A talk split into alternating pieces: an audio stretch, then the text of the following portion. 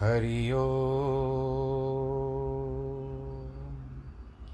हरि ओ। हरि ओ।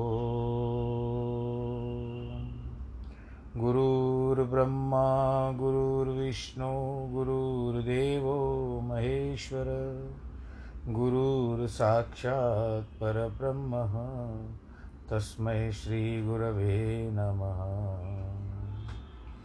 विघ्नेश्वराय वरदाय सुरप्रियाय लम्बोदराय सकलाय जगद्दिताय, नागाननाय श्रुतियज्ञविभूषिताय गौरीसुताय गणनाथ नमो नमस्ते।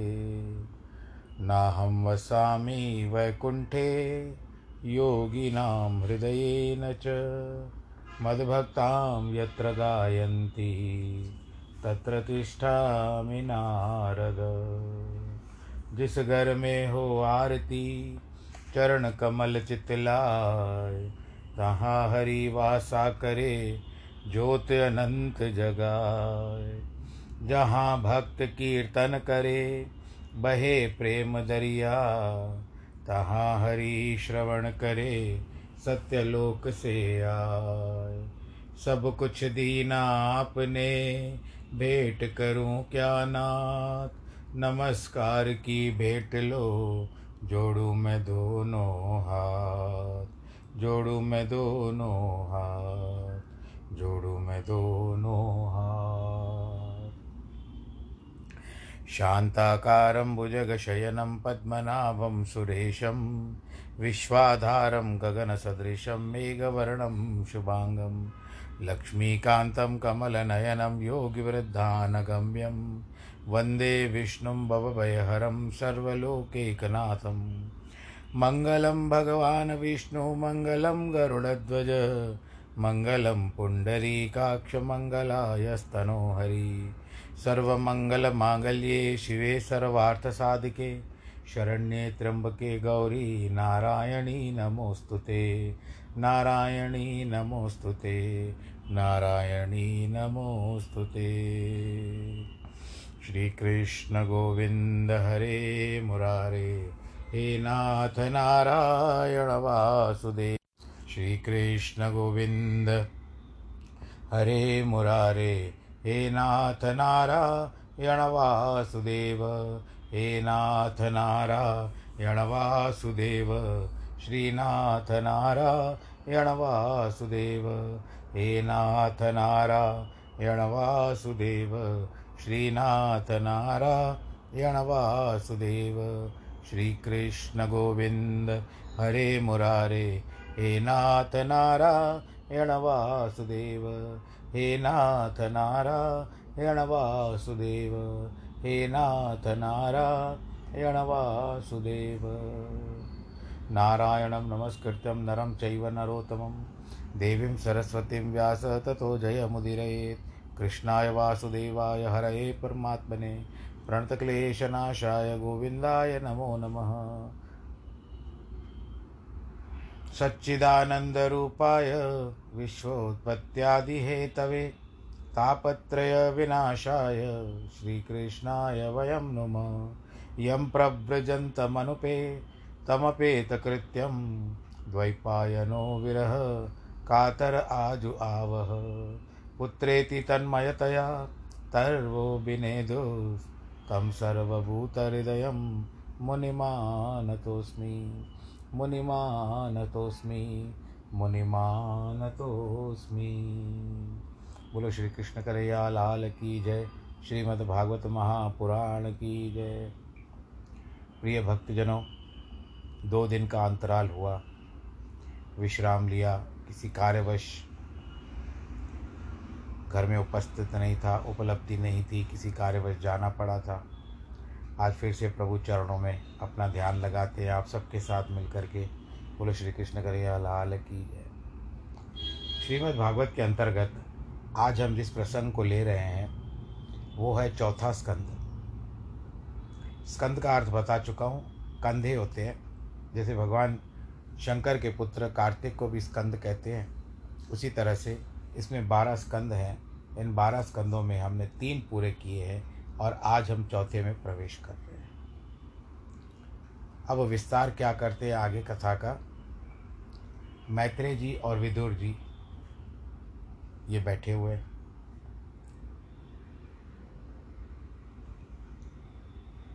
सुखदेव जी और परीक्षित, उसके सिवा सूत जी और अट्ठासी हज़ार शौनक ऋषि। तो ये यहाँ पर जुड़ा हो रहा है। मैत्रेय जी विदुर से अभी तक बात कर रहे हैं और ये स्कंद भी पूरा मैत्रेय जी के ऊपर ही है। फिर वहाँ के बाद पाँचवें स्कंद से सुखदेव जी महाराज स्वयं आ जाएँगे कथा में पूरी। अब विदुर को सारी बातें बता रहे हैं। अब मैत्रेय जी कहते हैं विनोर विदुर सुनो। मनु जी ने, जो राजा मनु थे, स्वयंभू मनु, उनको दो पुत्र थी। थे और तीन पुत्रियाँ थीं। मनु की पत्नी का नाम था शत्रुपा ये ब्रह्मा जी के शरीर से उत्पन्न हुए थे, जिनको मनु मन के द्वारा उत्पन्न होने के कारण उनको मनु रखा गया नाम। और वो राजा स्वयंभू हुए, स्वयं उत्पन्न हुए थे, इसके लिए स्वयंभू हुआ। और उनको शत्रुपा स्त्री के रूप में प्रदान कर दी। ब्रह्मा जी ने और कहा कि आप अब संसार में संतान उत्पन्न करिए। तो शत्रुपा की स्त्री जो, शत्रुपा नाम की जो स्त्री थी, उसमें से तीन पुत्रियाँ हुई और दो पुत्र हुए। उनका भी वर्णन आगे आएगा। जिस तरह से इसी में राजा एक उत्तानपाद थे और एक प्रियव्रत थे। तीन पुत्रियाँ, एक आकुति, एक देवहूति और एक प्रसूति। देवहूति का वर्णन हम पिछले स्कंद में कपिल मुनि के द्वारा और करदम मुनि के साथ ब्याह करने का जो वर्णन आपने सुना, कपिल मुनि का ज्ञान सुना आपने, वो सब वर्णन इसमें हो गया। तो देवहूति का वर्णन हो चुका है, अब बाकी बचा आकुति का और प्रसूति का। ये तीन पुत्रियाँ और दो पुत्र उत्पन्न हुए उत्पन्न हुए। यद्यपि रुजि प्रजापति आकुति का भाई अर्थात मनु का पुत्र था, परंतु तो भी मनु ने शत्रुपा की सम्मति से रुजि प्रजापति के साथ पुत्रिका धर्म का आश्रय लेकर उसका विवाह कर दिया पुत्रिका धर्म उसको कहते हैं कि यह कन्या बिना भाई की अलंकृत भूषित तुमको देता हूँ। इससे जो प्रथम पुत्र उत्पन्न होगा, मैं लूँगा। ब्रह्म तेजस्वी श्री भगवान रुजि प्रजापति ने परम समाधि से उनमें से एक जोड़ा उत्पन्न किया, जो उनमें पुरुष हुआ, वह साक्षात विष्णु यज्ञ स्वरूप धारी थे और जो स्त्री व नित्य श्री नारायण के संग रहने वाली दक्षिणा हुई और वह लक्ष्मी जी का अंश अंश स्वरूप थी। उस महाप्रकाश अपनी पुत्री के पुत्र को अत्यंत प्रसन्नता से स्वयंभू मनु ने अपने घर ले आए और रुचि प्रजापति ने आनंद सहित दक्षिणा को अपने पास रख लिया। दक्षिणा जब काम की इच्छा के योग्य हुई, तब भगवान यज्ञपति के साथ उसका विवाह हो गया। अत्यंत प्रसन्न होकर उस दक्षिणा में बारह पुत्र उत्पन्न किए। तोष, प्रतोष, संतोष, भद्र, शांति, बृहस्पति, इद्म, कवि, विभु स्वनः सुदेव और रोचन। यह स्वयंभू मनवंतर में तुषित नामक देवता हुए। मरीचि आदि ऋषि हुए, यज्ञ सुरगण ईश्वर इंद्र हुए। श्री भगवान के छह प्रकार के अवतार ये भी हैं। मनवंतरम मनुर्देवा, मनुपुत्र सुरेश्वरा, ऋषियों शाश्वतारश्च हरे, षडविधम उच्चते यह बात आगे विस्तार से कहेंगे। राजा मनु के महाबली और अति पराक्रमी प्रियव्रत और उत्तानपाद नामक दो पुत्र उत्पन्न हुए। उनके पुत्र पौत्र, नातियों के वंश से मनवंतर अत्यंत भर गया।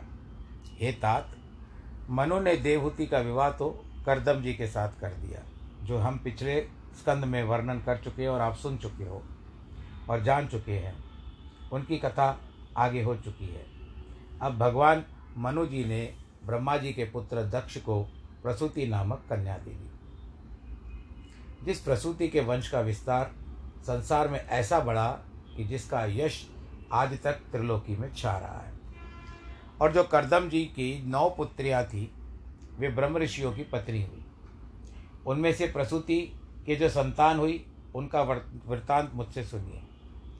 मरीचि की पत्नी, करदम की कन्या कला ने कश्यप व पूर्णिमा दो पुत्र उत्पन्न किए। उन दोनों के वंश से सारा संसार परिपूर्ण हो गया। हे शत्रुतापन, पूर्णिमा के दो पुत्र हुए विरच व विश्वक। इसके अतिरिक्त देवकुल्य नामक एक पुत्री उत्पन्न हुई, जो नारायण के चरण नित्य प्रति प्रेम करती थी और उन्हीं के प्रताप से जन्मांतर में आकाश गंगा अर्थात सुर सरिता उत्पन्न हुई। अत्रि मुनि की पत्नी अनुसुया के सुंदर यशकर्ता तीन पुत्र हुए। आप इनके बारे में जानते हो। विष्णु, शिव के अंश से, विष्णु के अंश से दत्तात्रेय, शिव के अंश से दुर्वासा और ब्रह्मा जी के अंश से चंद्रमा। ये तीनों महातेजस्वी हुए। विदुर जी कहते हैं, गुरु, अत्रि ऋषि के भवन में देवताओं में श्रेष्ठ उत्पत्ति व पालन और संहार करता, इन तीनों किस कारण आकर अवतार लिया? कृपा करके मुझसे वर्णन कीजिए। मैत्रेय जी कहते हैं कि अत्रि ऋषि को ब्रह्मवेताओं में श्रेष्ठ समझकर ब्रह्मा जी ने सृष्टि रचने के लिए प्रेरणा की।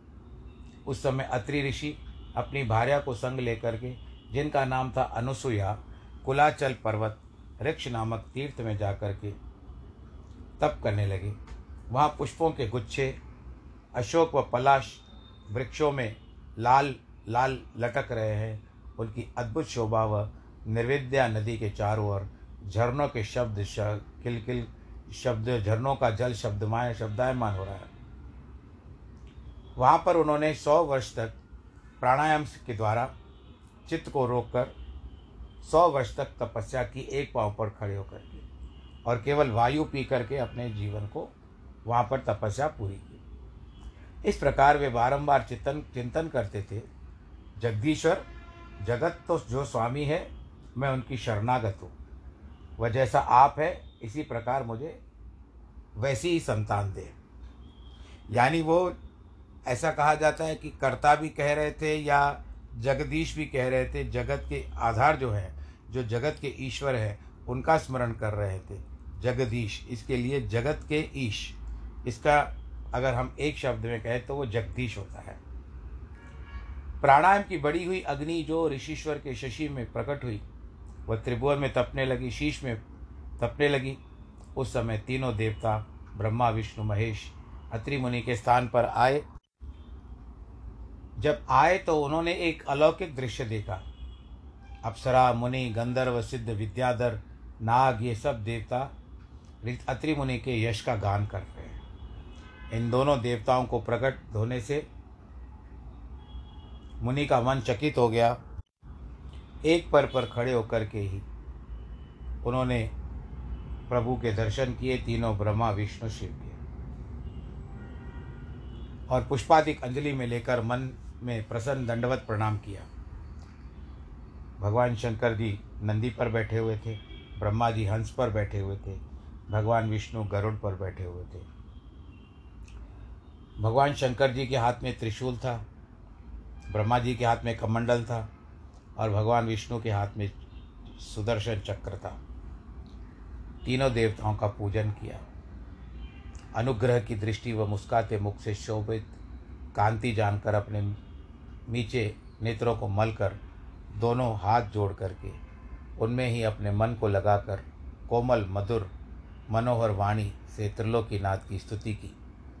अत्रि मुनि कहते हैं कि युग युग में सृष्टि, उत्पत्ति, पालन व संहार करने के लिए विभाग किए हुए माया के गुणों से जिन्होंने देव को धारण किया है, ऐसे ब्रह्मा, विष्णु, महेश, आप हो, आप तीनों को मेरा बारंबार नमस्कार है।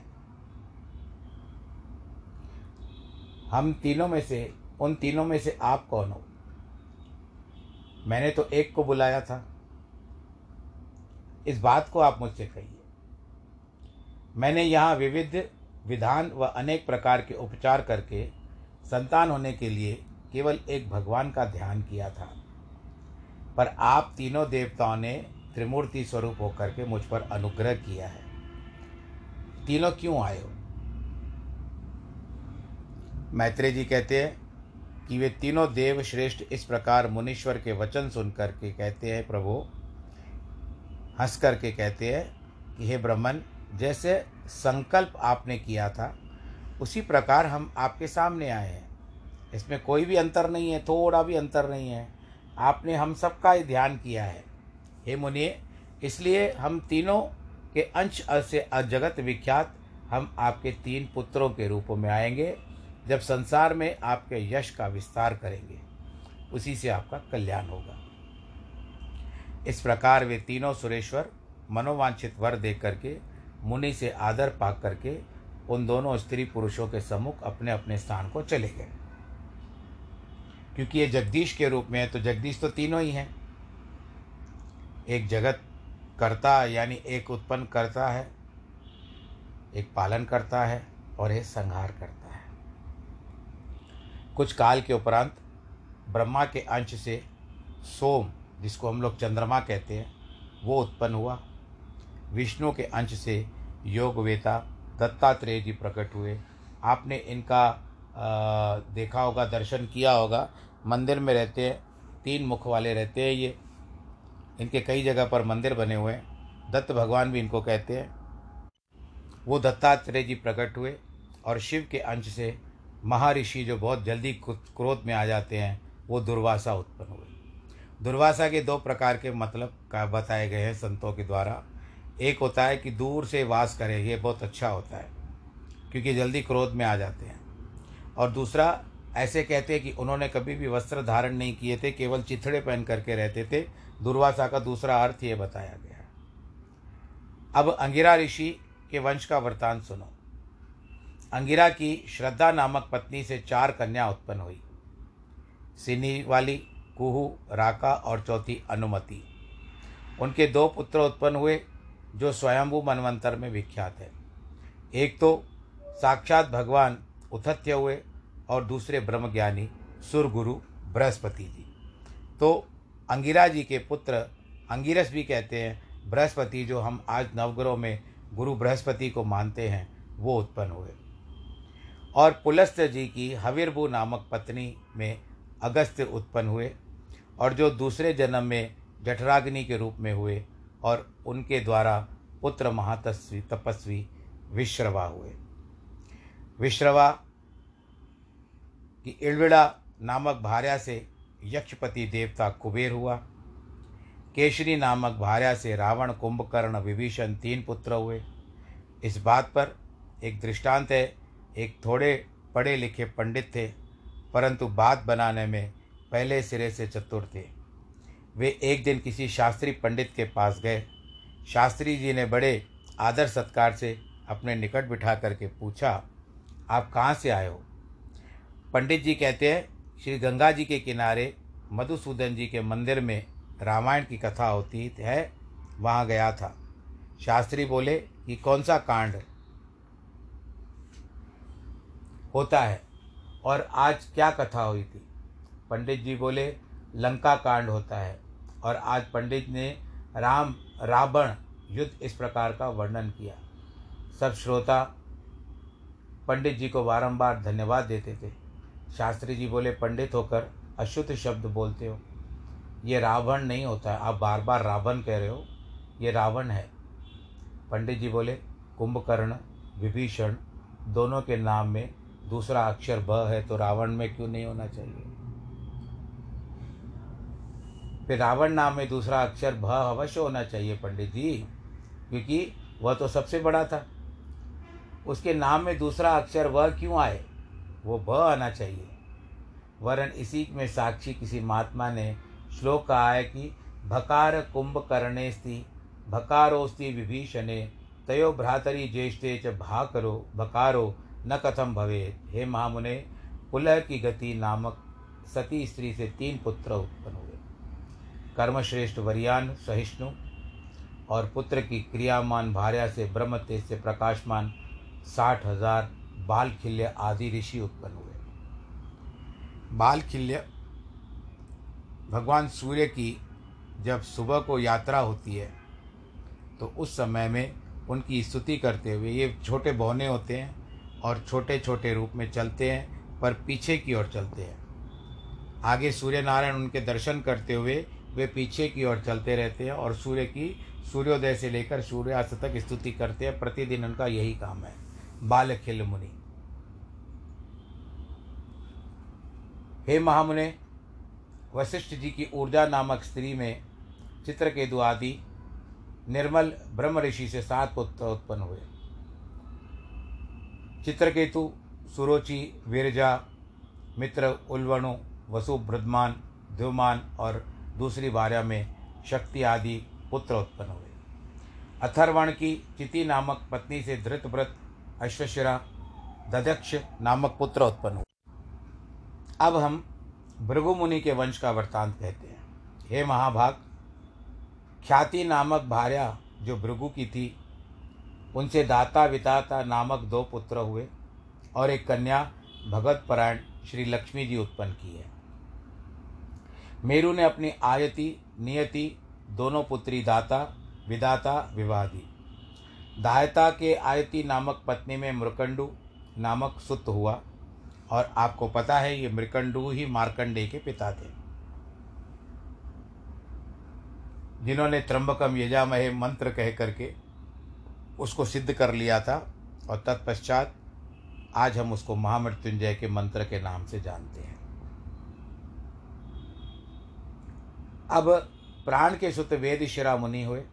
भृगु के पुत्र भगवान उष्णा नामक भृगु के पुत्र भगवान उष्णा नामक शुक्राचार्य हुए।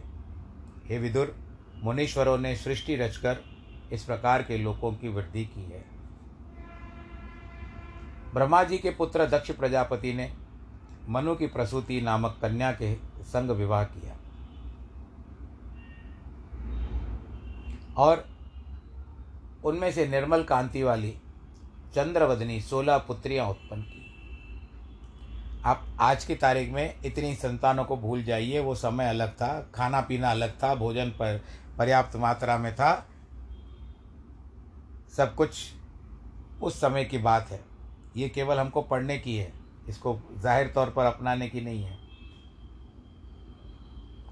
तो सोलह पुत्रियाँ हुई। उनमें से तेरह धर्म को विभाग कर दी और एक अग्नि को तो हो गई चौदह, एक पितृगणों को और एक संसार नाशक शिव जी को ब्याह दी। सोलह हो गई। श्रद्धा, मैत्री दया, शांति, तुष्टि, पुष्टि, क्रिया, उन्नति, बुद्धि, मेधा, तितिक्षा, ह्रीम, मूर्ति, ये तेरा धर्म की धारा हुई। श्रद्धा ने शुभ नामक पुत्र उत्पन्न किया।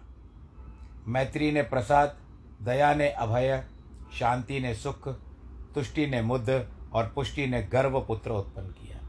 ये आज हम वर्तमान जब भाषा बातें करते हैं वार्तालाप करते हैं वर्तमान में जो हम बोली बोलते हैं ऐसी भाषा का प्रयोग करते हैं तो आपको इन नामों का जो होता है बार बार हम जिसको किसको बात निकलती है बातें सुख इत्यादि भय इत, अभय इत्यादि ये सब हम लोग कहते ही रहते हैं। पुष्टि ने गर्व उत्पन्न किया क्रिया ने योग उत्पन्न किया उन्नति ने दर्भ दर्प उत्पन्न किया। दर्प का अर्थ होता है एक तो अहंकार और दूसरा कालिक। बुद्धि ने अर्थ को उत्पन्न किया। मेधा ने स्मृति तितिक्षा ने क्षेम, ह्री ने प्रश्नय, प्रशय को उत्पन्न किया और मूर्ति के यहाँ सब गुणों के उत्पादक नर नारायण नामक दो ऋषि उत्पन्न हुए। इनका वर्णन आप जानते हो, फिर भी आगे चल करके आएगा। तो धर्म की मूर्ति नामक स्त्री से दो पुत्र उत्पन्न हुए जो नर और नारायण के रूप में। जिनके जन्म समय से ही यह विश्व परमानित, परमानंदित हुआ था। मन दशो दिशा, वायु सरित सरित यानी नदी और सब पर्वत अत्यंत प्रसन्न हुए थे जब नर नारायण की उत्पत्ति हुई थी तो। स्वर्ग में धुंधुबी आदि उत्तम उत्तम बाजे बजने लगे थे। देवता पुष्पों की वर्षा करने लगे थे। ऋषिश्वर प्रसन्न होकर स्तुति करने लगे थे। गंधर्व, किन्नर, मधुर मधुर स्वरों से गाने लगे थे। देवांगना नृत्य करती थी। ब्रह्मादिक देवता स्त्रोत्र पढ़ पढ़ करके स्तुति करते थे क्योंकि नर नारायण। इस प्रकार सब संसार में परम मंगलमय हो गया उनके जन्म लेने से। सब देवता कहते हैं कि जो भगवान अपनी निज माया से आकाश रूप की तरह अपनी आत्मा को प्रकाश करने के लिए आज धर्म के मंदिर में आद्य ऋषि, आद्य का मतलब होता है पहले पहले, मूर्ति रूप प्रकट हुए। उन आद्य पुरुष महात्मा को हम नमस्कार करते हैं। अपने विद्या के बल से देवता जिनके तत्व का अनुमान करते हैं, वे भगवान जगत की उत्पत्ति भी करते हैं, पालन भी करते हैं और नष्ट भी करते हैं तत्व गुण से रचित लक्ष्मी के निवास भूत कमल की तिरस्कार करता अपने जनों के सम्मुख करुणायुक्त दृष्टि से देखो। हे विदुर, इस प्रकार जब देवताओं ने प्रार्थना की, तब भगवान नर नारायण देवताओं की ओर निहार कर उनकी पूजा को स्वीकार कर गंधमादन पर्वत को चले गए। ये उन्हीं दोनों ने भूमि का भार उतारने के लिए ये अवतार धारण किया है। ये चौबीस अवतारों में एक माना गया है भगवान श्री नारायण जी के। इनमें नर के अंश से तो कुरुकुल अर्जुन उत्पन्न हुए थे आगे चल करके, और साक्षात नारायण यदुकुल में श्री कृष्ण के रूप में अवतार धारण किया था। अब आगे वर्णन क्या है? अग्नि की पत्नी स्वाहा ने महाबलशाली तीन पुत्र उत्पन्न किए, पावक, पवमान और शुचि। इन तीनों से पैंतालीस अग्नि उत्पन्न हुई। इस प्रकार प्रपिता, पितामह पितामह मिलकर के उनचास अग्नि हुए, जिसको उनचास मरुदगण भी कहते हैं। वैदिक कर्म रूप यज्ञ में ब्राह्मण जिनका नाम ले ले करके अग्नि देवताओं को आहुति देते हैं, ये सब अग्नि है।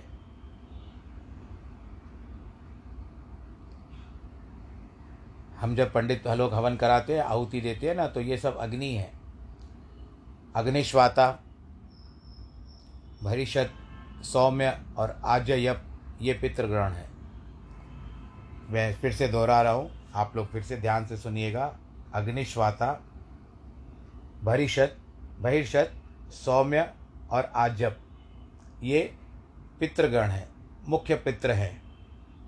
इनमें कोई साग्नि है कोई अनाग्नि है। सब की पत्नी केवल एक दक्ष की पुत्री स्वदा है। पितरों से स्वदा दो कन्या उत्पन्न हुई है, यमुना और धारिणी।